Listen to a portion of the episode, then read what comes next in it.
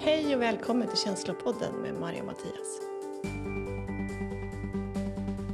Vi är två terapeuter som har den här podden och vi kommer prata om känslor. Vi kommer ge dig konkreta verktyg för att hantera dina känslor där du får en möjlighet att faktiskt börja bygga en nära relation till dig själv där dina känslor får vara en tillgång i ditt liv och vägleda dig vidare. Hej Mattias! Hej Maria! Idag så ska vi prata om känslor och känslohantering. Vi känner ju massa olika känslor eh, och vi kommer gå in lite i de sju eller åtta grundaffekter som finns. Mm. Och sen kommer vi också titta på hur kan vi handskas med våra känslor? Hur kan vi våga ta emot det vi känner? Och hur tar vi oss vidare genom våra känslor? Så jag tänker Mattias, du kan väl kanske börja bara läsa upp de här olika grundaffekterna som finns. Mm. Så får vi koll på vilka känslor vi ofta hamnar i. Absolut. Mm. Det är glädje och intresse. Förvåning. Sen har vi de negativa affekterna som är avsmak, avsky, ilska, sorg och rädsla. Skam. Mm. Som också finns delar av affekten då också skuld. Just Så att, eh, det här är de grundaffekterna som man brukar prata om. Mm. Kan du eh, förklara vad är en affekt eller en känsla? Alltså i grunden så är det ju en reaktion, tänker jag. Glädje är ju också en reaktion. Vi reagerar med glädje. Det är någonting vi blir glada eller uppspelta. Där kanske också förvåning kan komma in. Som du sa, så här, det är ju glädje och förvåning som är, inte hör till de kanske lite svårare känslorna. Och där tycker jag det var intressant du sa så här, här kommer vi till de negativa känslorna. Mm. Där har vi redan lagt en värdering på känslor. Mm. Utan tänk om allting bara är känslor. Och det är ju faktiskt också när vi börjar värdera dem som de blir svårare att han- hantera i oss Mm, själva. Absolut. Utan här har vi grundaffekter och, och glädje är ju någonting som vi tycker om. Glädje skapar mer glädje. Mm. Förvåning som du sa, det är neutral. Och det är kanske när vi blir överraskade. Precis, där man inte förväntar sig. Nej men precis. Så den är ju oftast positiv, men den kan ju vara oj, händer det här? Ja, Mm. ja. Sen kommer vi till de som är lite mer svårhanterbara i oss själva. Mm. Där vi kanske upplever lite mer motstånd. Där vi kanske fastnar lite enklare. Och då har vi kanske ilska till Mm. exempel.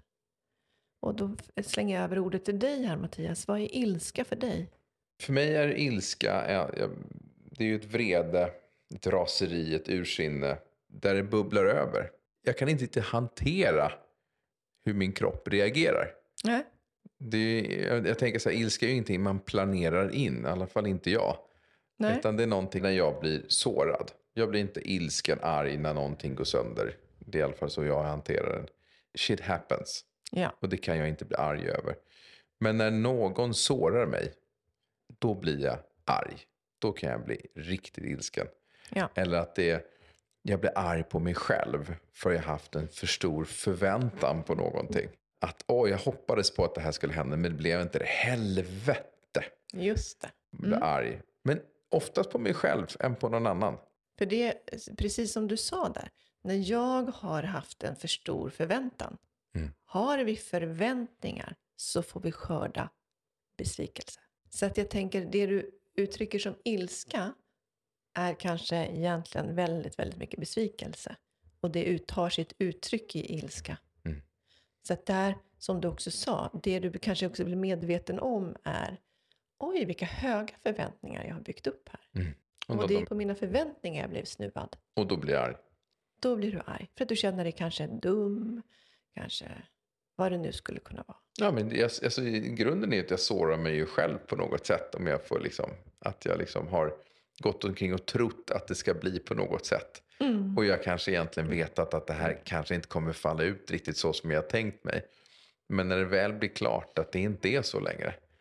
Då blir jag ju väldigt sårad. För att jag har ställt så höga förväntningar eller så höga krav. Och så kan jag inte leva upp till det. Nej, just det. Då känner jag ju skam mot mig själv lite. Mm. Här tänker jag att du faktiskt också beskriver att det finns lite mer känslor än bara ilska. Men att ilska är ett av elementen i den här upplevelsen. Ja, de går ju i varandra, många Ja. av de här. Det är svår, ibland är det svårt att känna någon, vad är det här för någonting? Det är ju inte viktigt. Men det är ju ganska intressant att särskilja två känslor från varandra. Ja, jag tänker det också att, att med de här grundaffekterna som vi nu har liksom läst upp så kan man verkligen känna kombinationer av de här känslorna också. Vad är ilska för dig? Någonting som växer ofta i mig. När jag kanske inte har varit ärlig mot mig själv. När jag kanske har stängt av vissa typer av känslor som det har legat behov bakom. Jag har inte lyssnat in dem. Jag har låtit tiden gå. Och sen plötsligt märker jag att någonting har byggts upp i mig av någon sorts svek mot mig själv. Som till exempel? Som till exempel att jag har sagt ja till någonting. Och så direkt när jag har sagt ja så känner jag så här. Nej, vad fan, det där kommer nog inte riktigt funka för mig. Men jag vill inte dra tillbaka det där jaet. För jag vill inte såra någon annan. Eller jag vill inte... Jag är inte riktigt säker i mig själv. Så att jag drar ut på tiden. Och sen så skapar jag en förväntning på mig själv också. Av att jag ska leva upp till det där. Mm. Och så känner jag i magen hela tiden att, att jag kommer inte få ihop det där, jag har inte tid. Jag har egentligen inte utrymme. Men jag har ju sagt ja från början, så nu får jag nog, nu får jag nog leva upp till det där. Mm. Och sen så får jag kanske till slut handla i, i nöd. När jag inser att gud, det här kommer inte gå ihop. Mhm. En Jag har- vanlig känsla. jag har inte satt mina gränser. Jag har inte tagit mina behov på allvar. Nej. Då- Hur menar du då? Du har inte tagit dina behov på allvar? Nej, men att, att egentligen är det, jag har ju fått informationen ofta längs hela vägen. Det här kommer inte gå. Ja, men jag tar inte emot det. Jag slår bort det hela tiden. Det löser sig sen. Jag, Det, jag får har ta det där sen. Jag, jag har inte tid nu. Jag måste... Uh, det är jobbigt att ta i det. Mm. För att någon kanske blir besviken på en eller kommer tycka någonting om en. Mm. Då slår jag bort det. Och så slår jag bort det. Och så slår jag bort det. Och så tänker jag att ja, men jag, jag hittar en lösning sen. Mm. Och till slut så har jag liksom pressat mig själv så långt in i ett hörn. Så till slut måste jag, och då känner jag mig att nu är jag en idiot om jag säger nej. Mm. Då kommer ilskan som någon typ av försvar. Mot den som du har ställt ut Ja det, ja, det är klart att jag kanske vill slänga lite på den personen. Ja, du attackerar den. ofta attackerar jag mig själv. Ja. Att jag känner så här, åh men din jävla idiot. Mm. Varför tog jag inte bara det där när jag egentligen visste om det? Mm. Varför satte jag inte mina gränser? Mm. Och, när då, jag hade utrymmet. och då får personen en fråga som du precis hade bett om den här tjänsten. Får en släng av, okej, jag har egentligen inte tid med det här. Men ska vi göra det så måste vi göra det nu på torsdag klockan 11. Precis. Jag hoppas det passar dig också. Ja, då är man så pressad. Mm. Så man blir liksom en ganska oskön person att ha att göra med. Hemskt. Ja, inte alls så skönt. Och så blir man, hamnar man också i en offerposition. Så det är synd om en. Ja, det är jättesynd om mig. Ja. Och då beter man ju sig ganska illa egentligen bara. Ja. Spännande.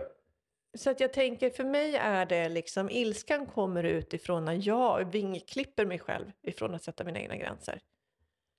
Då, då kommer ilskoutbrottet för att jag har krympt ner mitt eget utrymme så pass mycket så att jag inte kan andas. Så begränsa ditt utrymme. Eh, och det gör dig arg när du vet att du själv har begränsat dig. Ja, Ja, Du kan ju vara någon annan också, men oftast precis som jag, när du har begränsat dig själv. ja. Det är då det kommer. Det är ju ingen annan som kan stå i vägen för en själv. Det är ju ofta man själv.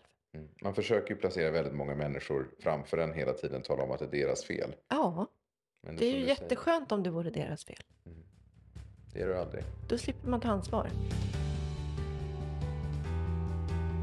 Jag tycker det är ganska spännande med avsmak. Mm. Jag har gått omkring och funderat på den här. Och det förstår jag nu att avsmak är någonting eh, och avsky också är ju två stycken känslor som egentligen är skydd. Ja, Att det här är någonting som vi, vi, vi känner att det är en osäker utrymme eller det smakar inte gott eller Mm. eh, den här personen kan skada oss eller någonting annat. Och då, då kommer, eller som jag tolkat det, så kommer känslan av avsky eller utav avsmak. För att du vill skydda dig själv. Du Ja. vet inte vad det beror på alltid. Ibland så vet du det, men ibland. Och då så backar du undan. För här är det fara för mig. Mm. Så det är ett varningssignal. Ett varningssystem. Ja. Ja. Och jag tänker att det kan ju vara något du stoppar i munnen. Mm. Du får en avsmak. Mhm. Och jag tänker det här måste ju koppla ner till liksom att vi ska överleva. Mm. Väldigt nära. Alltså, Ja. mm. Så att det är ju mer kanske en reaktion på något i, i stunden. Och att den ger oss också information för att vi behöver överleva. hålla oss borta för någonting som inte är bra för oss. Ja. Och kanske också någonting som antingen har vi lärt oss att det här är farligt eller av egen kraft ätit fel svamp. Mm. Eller så är det nedärvt. Ja. Håll dig borta härifrån, det här kan skada dig. Mm. Och sen så känner man avsky eller avsmak för den där. Mm. Den är Ja. spännande. Vi Ja. känner av den varje dag. Men det är inte någonting, den är ganska lätt att ta hand om. Eller kan vara lätt, vill säga. Ja. För här kan, den kan ju också låsa dig, begränsa dig ganska så mycket. ja, verkligen. Jag tänker att blir någonting, har någonting låst sig i kroppen av liksom avsmak eller avsky så kan du säkert liksom älta i det och, och skapa väldigt mycket rädsla utifrån det. Och begränsa dig som vi är inne på sen tidigare. Att den kan Ja. begränsa dig en hel del från att våga ha flera val. Att vi skapar någon typ av ängslighet utifrån den och, och tror att saker är farliga. Men i sin grund så har den ju en, en funktion så att säga. Sen har vi ju rädsla. Den kommer ju från att vi ska kunna fly. Att det är någonting som hotar oss. Ja. Den där brunbjörnen som hoppar upp bakom dig och ska attackera dig. Och då behöver du fly. Mm. Och då så sätter ju kroppen igång med ett skyddssystem som Mm. gör till för adrenalin. Mm. Och kan fly därifrån. Men intressant det här med alla känslor. Att det finns ju äkta känslor. Det finns ju äkta brunbjörnar där ute som kan vara hotfulla. Men du kan också inbilla dig att det finns en rädsla. Ja, du kan ju leva med en brunbjörn i, uppe i ditt huvud också, så Mm. att säga. Som hoppar fram kanske flera gånger om dagen i dig Mm. på olika sätt. Och det är där rädslan blir eh, knepig, tänker jag. För den är ju väldigt användbar, så att säga, när vi faktiskt hamnar i en farlig situation på riktigt. Mm. Men det vi ser med också så psykisk ohälsa, det är ju att vi skapar vår egen rädsla. Och jag tänker man kan ju koppla det här till liksom tvångssyndrom och, och, och sånt. Att, att det är ju rädslan på något sätt. Och känner jag rädsla så vill jag liksom också ha kontroll. Mm. Just det. Så till exempel om vi tar mitt. Eh, från min barndom när jag inte ville bli lämnad. Så var Mm. min rädsla att bli ensam lämnad och inte bli vald. Mm. Var ju jättestark. Mm. Inte för att jag kunde identifiera ändå, men nu när jag ser det så var ju rädslan det. Och då skapade jag ett mönster av att försöka kontrollera, skapa en framtid framför mig. Jag gjorde allt jag kunde, för jag Mm. ville inte vara rädd. Jag ville inte vara rädd för att inte bli vald. Såklart. Mm. Vi gör ju allt vi kan för att få må bra. Och där hittar vi olika lösningar. Jag som är förälder, det är du också i och för sig, men jag tänker också att hur många strategier jag har byggt i mig själv för att jag är rädd för att skada mina barn. Mm. Livrädd för att skada mina barn. Och där börjar jag liksom kompensera på olika sätt. Av att försöka ha kontroll, av att försöka lösa. För det är ju rädslan som driver. Otroligt stark känsla också. Ja, Den Ja, det- kommer på flygande. Nu är jag rädd för det här händer. Och du gör vad som helst för att undvika mm. rädslan. Andra känslor vi har pratat om så är det ibland att liksom bara reflektera. Vad, vad, vad är det för information som känslan ger dig? Mm. Hur hanterar vi det här när den kanske är inbillad? Alltså rädslan är ju menar, en, en känsla som också har ett behov såklart. Så rädsla behöver ju ofta, som du beskrev där, behöver ju trygghet. Du försökte ju genom din kontroll försöka skapa den här tryggheten. Absolut. Så att, att också titta på hela tiden. Varför har jag behovet av att skapa den här rädslan? Eller varför kommer den hela tiden i mig? För det är ju något behov där som jag behöver tillfredsställa, som jag inte är säker på att jag får tillfredsställt. Mm. Och det är där jag tänker att vi kan egentligen börja lösa det i oss själva när vi förstår behovet bakom det. Det är ju Mm. någonting som jag inte litar på. Rädslan vill ju ha trygghet. Mm. Litar jag inte på att jag har trygghet så kommer ju rädslan igen och igen och igen. Så om jag skapar mig en trygghet som jag faktiskt tror på så kommer den hålla rädslan borta. Ja, jag, jag tänker det. Och sen är det så att, att du faktiskt kanske lever med någonting som, som du behöver bearbeta så kanske behöver du göra det. Gå så pass djupt i dig själv så att du tar hand om det där och bearbetar det. För så Mm. kan det verkligen vara, att det finns någonting som har blivit skevt i Mm. dig. Och, och som, där du har kanske hamnat i chock. Mm. Eller där du kanske blev väldigt, väldigt rädd och sen har du faktiskt inte bearbetat och hanterat det i dig själv. Då kommer du att fortsätta utsättas för den här rädslan på olika sätt. Men att också förstå att, att rädslan kommer från ett behov av trygghet. Och att det är ofta det vi behöver försöka hitta. Och där är ju det som jag tänker också är utgångspunkten för att vi vill göra den här podden. Det är att få förståelsen för känslor och få förståelsen för vad behoven är så att vi faktiskt kan börja ta oss vidare i livet. Så att lyssna in behovet. Mm. Lyssna in vad det är du behöver, för då kan du börja tillfredsställa saker om du förstår. Och det här det är ett stort jobb att göra det i sig själv.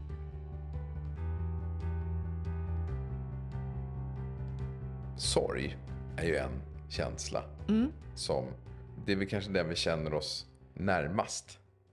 För det är okej att känna sorg.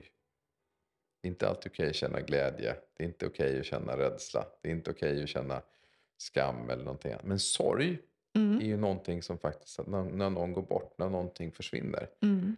så har vi lärt oss att det är okej Mm. att känna sorg. Men den kan ju dyka upp på andra ställen i livet också. Det behöver inte bara vara när någon är, har gått bort eller någonting annat. Nej. Sen finns det massa människor där ute som inte är okej med att känna sorg. Där sorg är någonting som är jätteläskigt. Och man tror att man är liten och alldeles hopplös när man känner sorg. Mhm. Så det kan vara en jätteutmanande känsla. Då kanske man blir arg istället.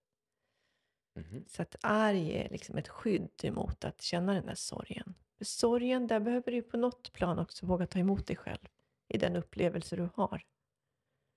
Och det är ju det som är det fina med sorgen också. Att vi faktiskt kan få sörja igenom saker.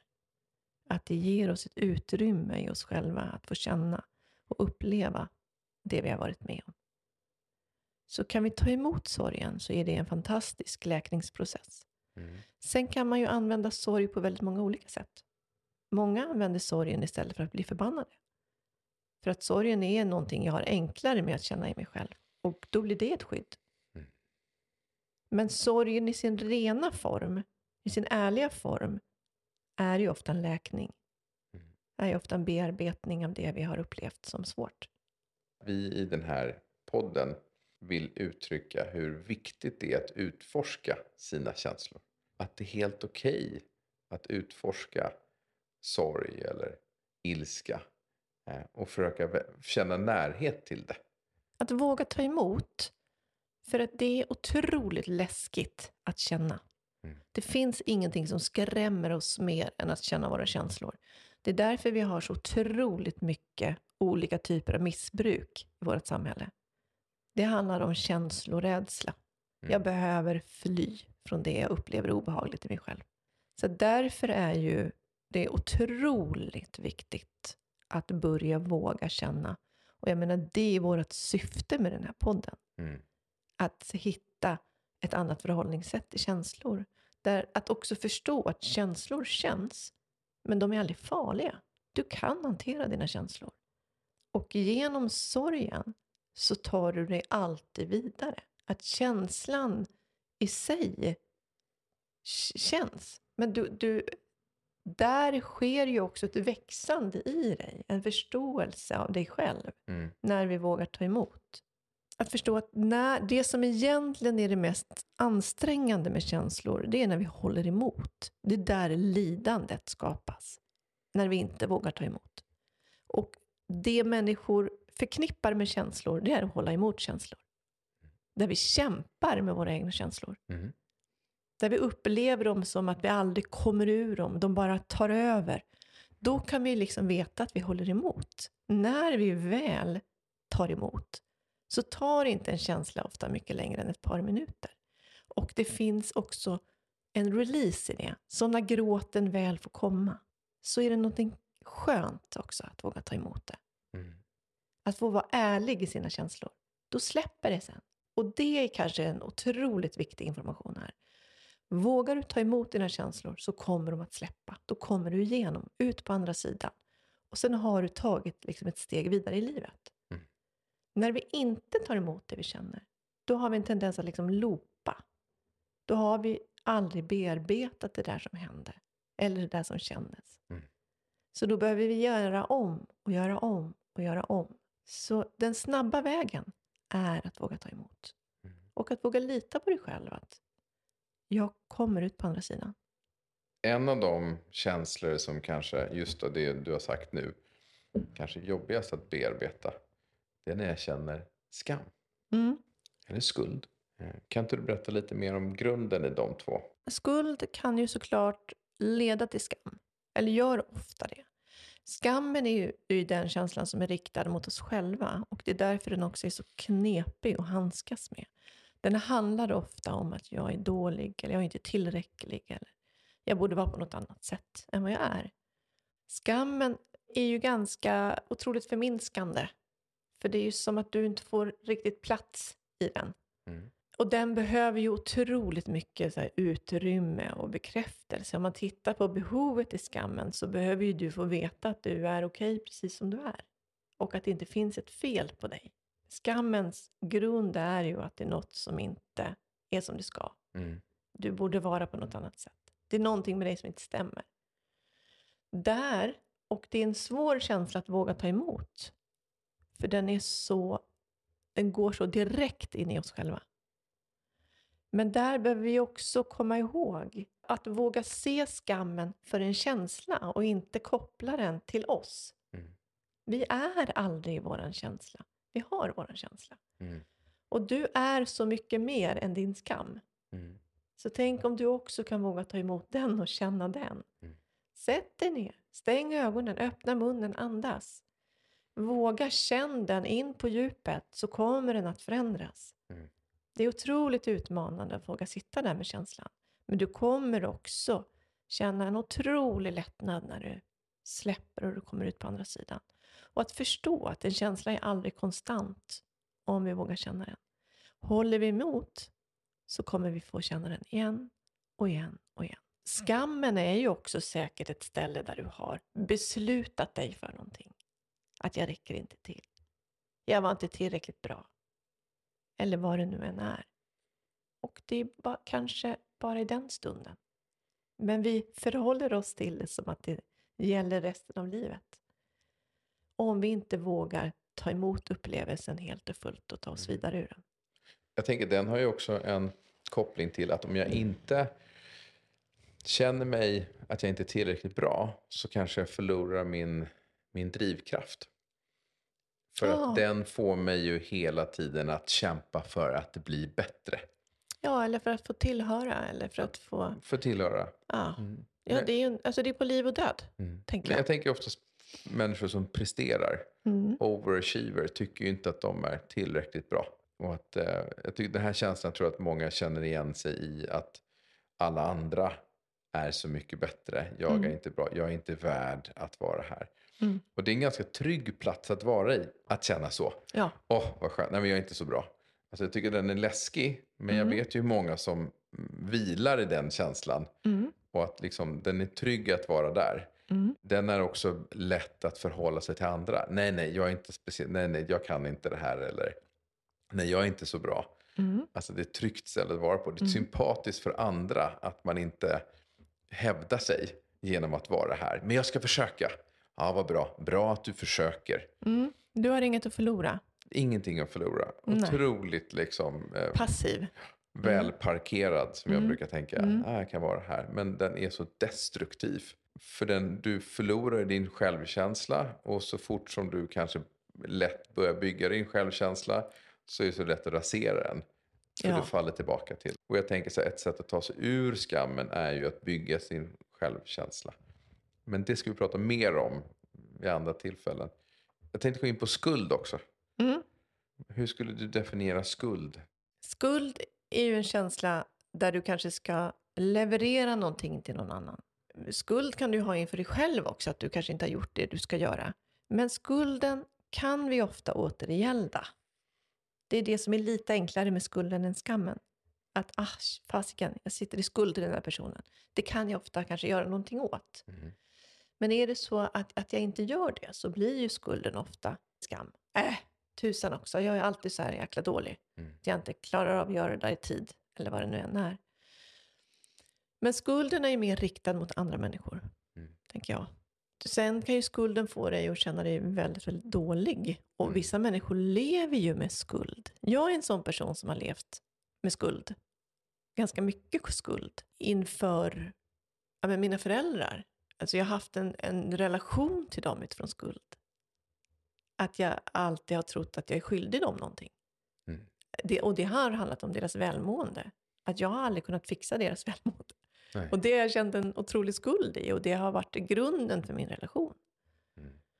Så att skuld, skulden är en ganska kraftig känsla skulle jag säga och den kan vara en enorm drivkraft i många olika riktningar.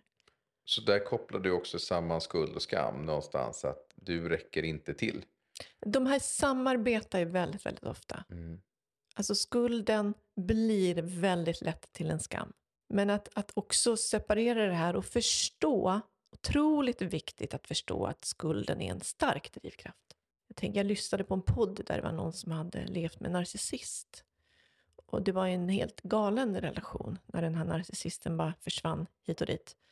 Och när jag förstod att varför den här kvinnan gick tillbaks in i den här väldigt destruktiva relationen.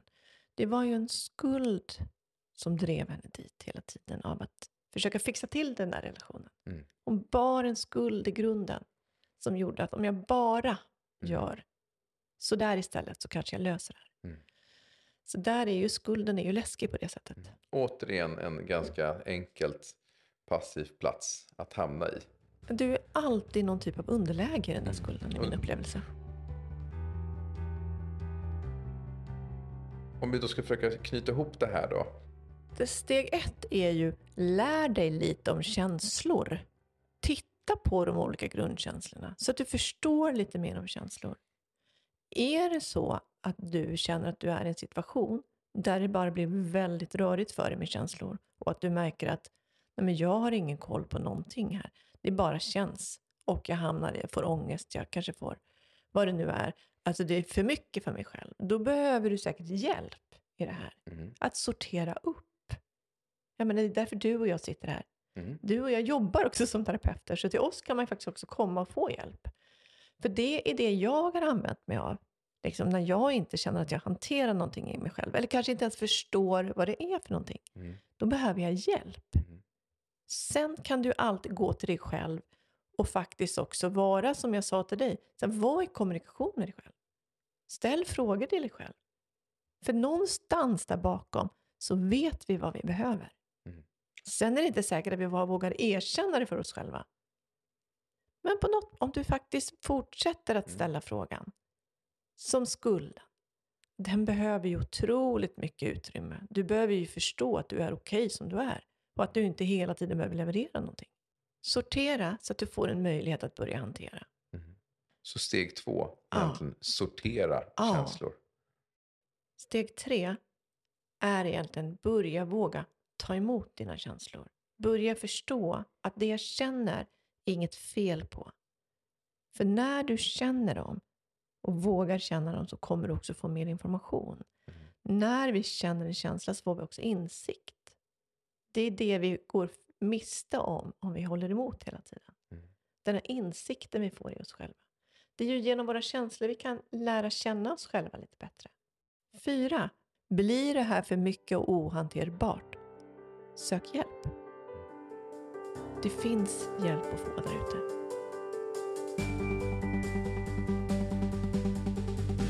Tack för att du har lyssnat på Känslopodden. Vill du komma i kontakt med oss, mejla på känslopodden gmail.com.